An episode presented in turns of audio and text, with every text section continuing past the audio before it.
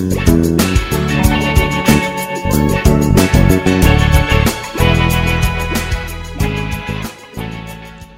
evening and welcome to this week's episode of Pop Culture Double Date. This week we're back um, to talk about Westworld Season 3, Episode 2, because we're all in confinement and we managed to watch this episode of Westworld in time and actually get around to podcasting about it. So tonight I'm joined by Gerald, Anaja, and Maggie. Say hello, everyone. Hello. Hello, everyone. Um, yeah, and we're going to talk about Westworld Season 3, Episode 2. I can't remember the name of it. Gerald is probably the only one who knows. It's the Winter Line, whatever that means. Okay. And so this episode was. Um, what's the summary for this episode? Like, it's basically. A, sorry, Anaja, why? Why? Oh, can you hear me? Yep. Yep. I guess uh, the, the summary in two lines would be back to Westworld, Maeve as a USB stick. Yeah, kind of. yeah, yeah. so Bernard goes back to Westworld to look for Maeve because for some reason he thinks that Maeve is essential in him stopping Dolores. Whatever stopping Dolores means, because that's still really unclear. And then so we go on this adventure with Maeve where um, Maeve basically visits the Matrix. And yeah, at the end she gets unplugged from the Matrix. Um, okay, you can probably tell from my tone that I didn't think this was a particularly good episode, and to be honest, it makes me very nervous about the rest of the season of Westworld. Um, I didn't find this to be a particularly interesting, engaging episode. Um, it, I didn't feel like so for me, it felt really obvious that like the moment they revealed that they were in the Matrix, like so basically the big reveal is that Maeve kind of you know the last time we saw Maeve it's a full spoilers alert. full spoilers. Sorry, this is a full spoilers podcast. Sorry, you've probably already been spoiled, but you knew this was a full spoilers podcast. We've never been a non-full spoilers podcast. But anyway, the, the thing with this episode is that Maeve starts off, and you think that she's in Westworld or like one of the subsets of Westworld, Warworld. So they do the whole Westworld thing where they have the loop and the story and blah blah blah, and you basically find out that Maeve still retains kind of her powers and she's still fully self-aware even though no one else around her is right?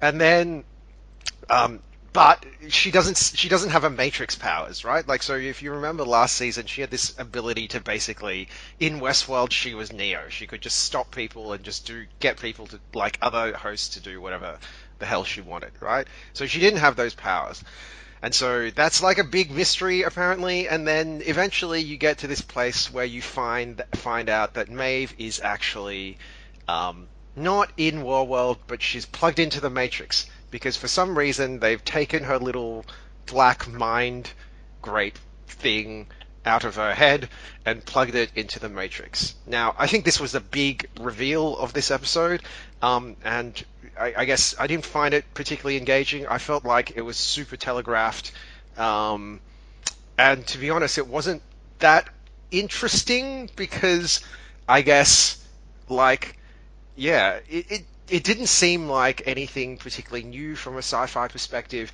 And in fact, when I was watching this episode, I kind of felt like, well, what Westworld has kind of become is this Westworld season one and two was like season one probably more so than season two, but season one and two were like an interesting discussion about consciousness, what it was to be sort of alive and conscious, um, you know, aspects of the nature of God, that sort of thing, right? And now I feel like they've just taken all these sci-fi tropes, like, you know, there's elements of the Terminator, Blade Runner, Altered Carbon, like the Matrix, and they've just kind of shoved it all into one thing. And it's all kind of just in there.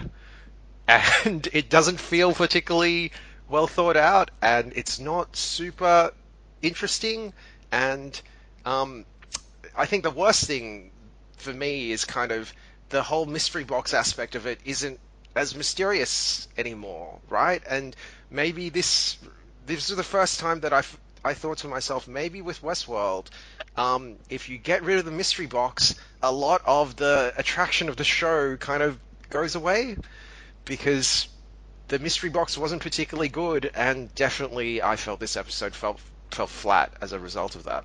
So anyway, that's just my initial thoughts. What does everyone else think? Um, look, like you, Darren, I hated this episode. I thought the last episode was the soft or hard reboot that the show really needed, and this felt like a real regression. This felt like a massive step back. And I think a metaphor for the entire episode is the Benioff and Weiss yes. experience. Like, how out of touch are Jonathan Nolan and Lisa Joy to think that Game of Thrones has enough cultural cachet or relevance for them to insert into this show um, a cameo appearance by Benioff and Weiss. I mean, how completely up their own assholes must these people be? And then to have not just Benioff and Weiss, but to have the two of them hacking Drogon to bits in that little cameo was like this giant middle finger to everyone who's ever bought a subscription to HBO. So I think there was a real, there, was in that cameo, in that Easter egg, a measure of contempt for the audience that I don't think I've detected before in this show, and I find it really quite disturbing. There was this, there was this, yeah, there was this real sort of, hey audience, you think you want to progress out of Westworld? Well, we're not going to give you what you want. We're going to go back to Westworld and we're going to rub your faces in the loop. We're going to rub your faces in the gratuitous violence. We're going to rub your faces in how stupid Hector is. Um, and you're just going to have to lap it up. And what is the grand payoff at the end of this episode? Bloody Vincent Cassel basically reprising the role of the Night Fox from Ocean's 12. I mean, it was just so lame for um, Maeve to wake up in the real world to find herself having breakfast with Vincent Cassel, um, Serac or whatever his name is, and you know his place in the universe completely unexplained. I mean, does anyone really care about him? Uh, so I just thought this episode was a mess. This is quite possibly the worst episode in the entire show's run. Um, it exposes the hollowness of the vision of Nolan and Joy, and it sort of it, it is so filled with contempt for its audience that one cannot help but feel insulted during the course of watching it. So, Jerry, the only feedback I would have for that would be when was Game of when was Game of Thrones? That was when was the last season of Game of Thrones? That was like six months ago. Was that right? That it was more than six months ago. It was like eight or nine months ago.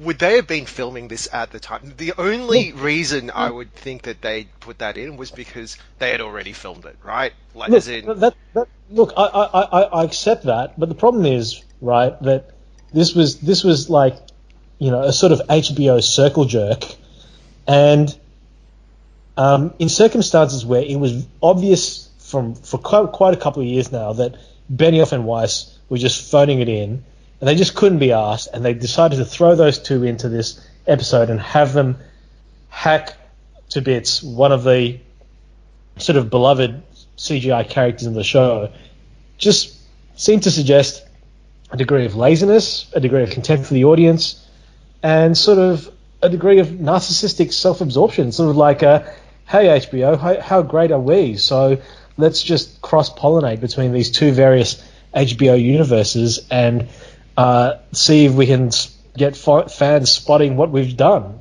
Completely lame. I just thought it was it, it, it just it just bespoke a level of self-indulgence and um, self-absorption that whilst this show with its mystery box t- storytelling tendencies is always displayed, just amped up to an entirely new level um, that I found really frustrating.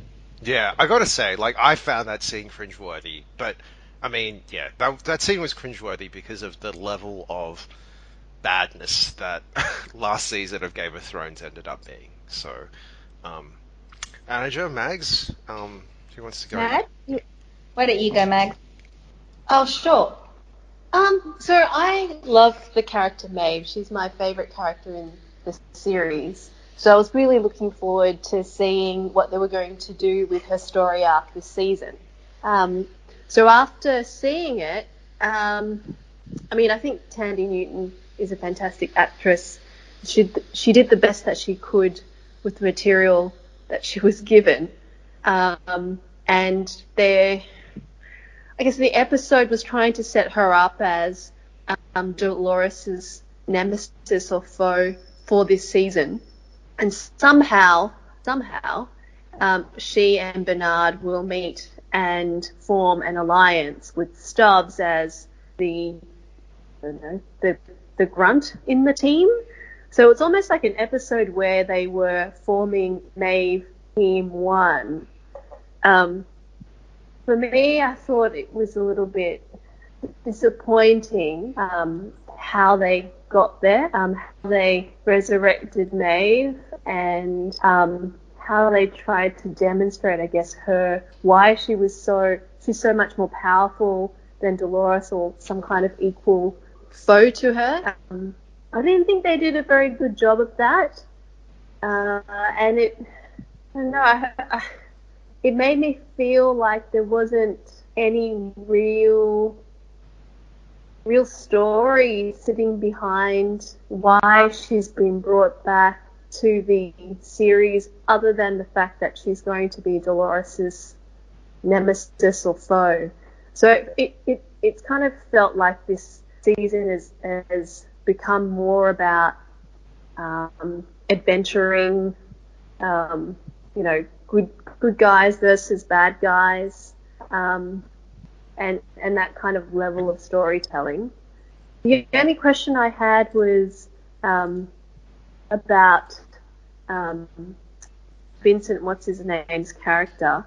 So he's meant to be the co-founder or developer of um, Incite, that um, artificial intelligence that's um, commanding the current world in, in the series. Um, it'd be interesting to see if they do a backstory about him and about that AI. I think that would be potentially a way to save the series a little bit and to go back into a more of a interesting thematic discussion, but who knows? Anaja?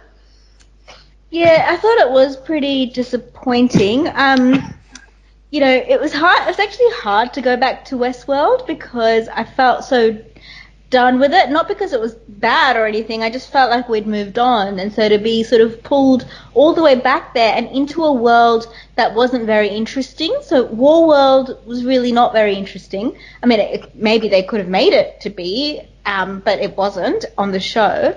And there's no, you know, unlike season one and two, where we were exploring the robot's consciousness and free will and all of that, there wasn't any of that going on. So we were just in this uninteresting world following Maeve about. Um, and it had a lot of, you know, how in seasons one and two, the maze the maze was a big thing, right? So the the robots have to get to the center of the maze, and this whole episode reminded me of another maze with Maeve just t- taking one turn after another, um, trying to get somewhere and not really getting anywhere. Um, and it was just kind of frustrating and pointless. It seemed frustrating and pointless. Um, story wise, I, I don't really know why they had to have that whole sequence of Maeve being in the Matrix and realizing she was in the Matrix. Um, I don't see the point of it. I think what they might argue is that Serac or whatever you know his name is you know sitting there like a godlike figure in this world maybe he's t- i guess he he is testing her right to see if she is able to figure out what's going on even if she's in the matrix just the way she was able to figure it out in westworld maybe testing her to see if she is as powerful as they hope um, and therefore enough of a force to uh, dolores um, so maybe that's the point of it. But God, there was like a lot to, for us as viewers to have to go through and watch that was boring mm. in order to make that point. So um, yeah, that was all kind of disappointing. I, I, I hope that it was just one one regression, and we are going to zoom forward from from this point onwards um, back to what they showed us in episode one. So, look, I, I think it's really interesting what we've said here because, um, yeah, like I, I think both Anaja and Mags have picked up on this point that from a story perspective, it feels different from season one and two. And I, I think, like, I just want to sort of bring out something that Mags just said there, which is I definitely feel like the story, this week's story, felt so simplistic. And I'm actually really concerned that this season is going to devolve into like something that, like, sort of more standard TV fare, right? Like a simplistic story of Team A versus Team B, or like Team A versus Team B versus Team C, right? Because it's unclear with if Bernard is actually going to team up with Maeve or not. But like, you know, it felt like this week it was just like they moved these pieces. Oh, so there's Team A, Bernard and Stubbs' team, right? And you know that there's this team with like Dolores and um, Jesse, whatever his name is in the show. But and then you know potentially there's this other team with like Serac and Maeve, right? But then it just feels really kind of sort of puerile, where it's just oh, so it's we're just they're just gonna have a fight and like but that's never what Westworld has been ar- about, right? Like it, it feels really strange that it's just like, and even the way they talk about it is that I've got to stop Dolores. Well, hang on, like how is Maeve going to really help you stop Dolores? Like. It, Serac's plan that he reveals at the end of the show is that, oh, we need Maeve to kill Dolores. Like, it just seems really, like, really? Th- that's your plan? Like, you basically you just want to kill Dolores. And the only way you can achieve this goal is by using another killer robot. Really? Like, literally, there's no other way to kill this Dolores. When it's clearly been shown that, like, Dolores was already on death's door at the end of episode one, right? You don't need to wake up another killer robot and have this super convoluted plan to kill her, right? Like, I'm sure if you have all the resources in the universe, like, it's, Yeah. Yeah, it, it just seems like such a bizarre, simplistic plan, and it feels like TV show fodder, right? Like this. Oh, so we have to set up this conflict. So yeah, so then that's why, like, that's why we've woken her up. And if you actually think about it, like this idea of waking Maeve up, of all, like, if you were a human, right, sitting in that universe, who knew actually what happened at the park, which I assume that these sort of secret men in their secret rooms who are planning these planning this thing out, right, know what happened in the park. Why would you ever wake Maeve up? Why would you ever make like it, just seems like such an idiotic idea to do that, right? In, in fairness, in fairness, I don't think they actually know the full extent. They knew the full extent of Maeve's powers because that's why they have Lee Sizemore, fake Lee Sizemore, interrogating Maeve about the events at the final in the at the end of the last season because they, they they're not exactly clear what went down. They know that Maeve was somehow involved, so they've put her in this simulation and they've paired her up with fake Lee Sizemore in the hope that he can tease out of her some information as to what happened and um, how and the role of all the various players in in the events that, that occurred at the end of the last season. But um, but even then, I don't think it's a particularly compelling setup for the sort of Groundhog Day structure of this particular episode. So um, yeah, I just think the edifice just came tumbling down um, as the as the episode progressed. I mean, does it make sense? Like, uh, given what Maeve did in this episode, right? She breaks out and murders a bunch of guards, right? Like, so I actually have an issue with that, right? Where she, she, she's like a murder. Like, what sets her apart from Dolores, really, right? Like, she doesn't really value life at all.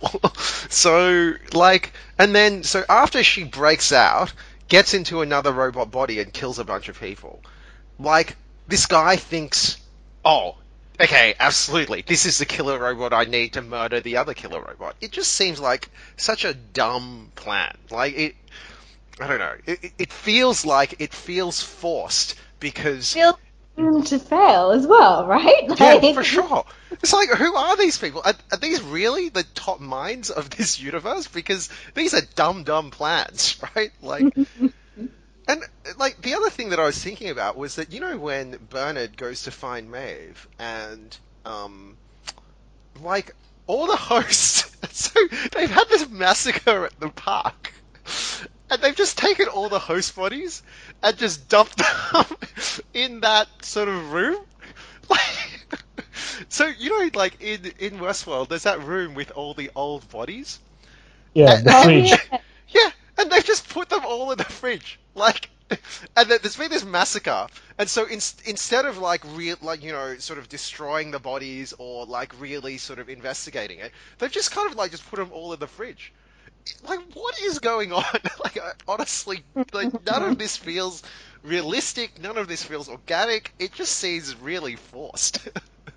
Daz, do you think do you think ultimately Westworld at its heart is the story of grand corporate malfeasance and negligence? just like corporate buffoonery, essentially, right? It's like basically basically Delos is sort of shit Disney. They've got this theme park and it just kills people and they run it really negligently. And you know, and then when you whenever you see the boardroom, they're they're embarking on really dumb plans like trying to take the company private without any financing. Yeah. and and like and and and there's like a walkie-talkie who's one of the board directors, and so yeah. you're like, this is uh, maybe deep. Maybe we're seeing this all wrong. Maybe deep down in this show, embedded within its very structure, is like a a devastating satire of modern corporate America.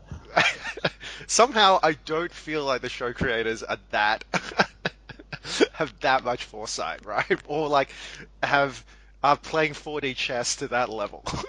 Who knows? Who knows? Maybe you'll be right, Jerry. Maybe that'll be the takeout of this season. But right now, I- look, I, I won't lie. I after watching this episode, I'm really worried because I just felt like the way those pieces were moved around the board was done in such a ham-fisted, like sort of um, clumsy. I think clumsy is the right word. Clumsy and boring way that you know it it just it bodes poorly for the rest of the season. But we'll see what happens, I guess.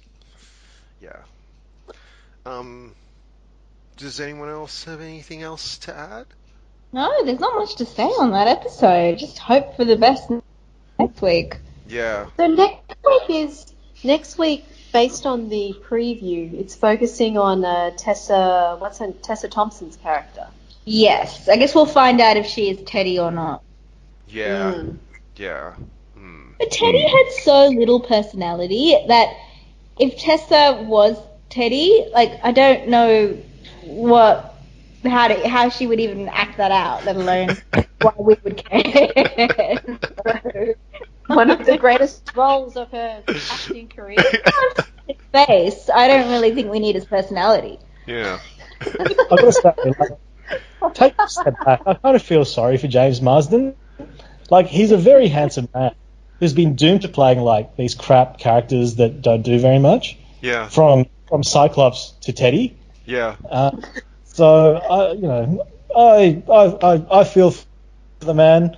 Uh, I wish his career, uh, you know, and what he's now playing second fiddle to Sonic the Hedgehog. I mean, Yeah. Wasn't he in that? What was that singing movie? Dan, you love Enchanted. I love Enchanted. Yeah. Yeah. he was James also Marsden in was- Hairspray. Yeah, James Marsden was amazing in Enchanted, right? Like he was he he's a good comedy actor, I feel. Anyway. Um speaking of acting, on a final note, I want I thought that the Hemsworth brother who played Stubbs was pretty good.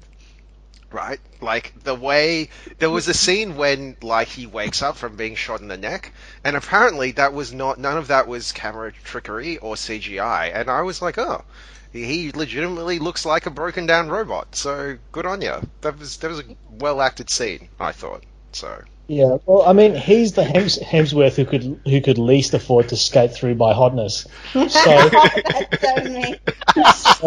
so he's actually a good actor. he requires acting Great skill. talent. Okay, well, thanks for joining me, everybody, to um, talk about this episode of Westworld. We'll wait with bated breath um, to see what happens next week and whether Westworld can pick itself up from this. Um, yeah, thanks everyone for chatting about Westworld, and we'll see everyone again next week. Say bye, everyone. Bye. Bye. Ciao.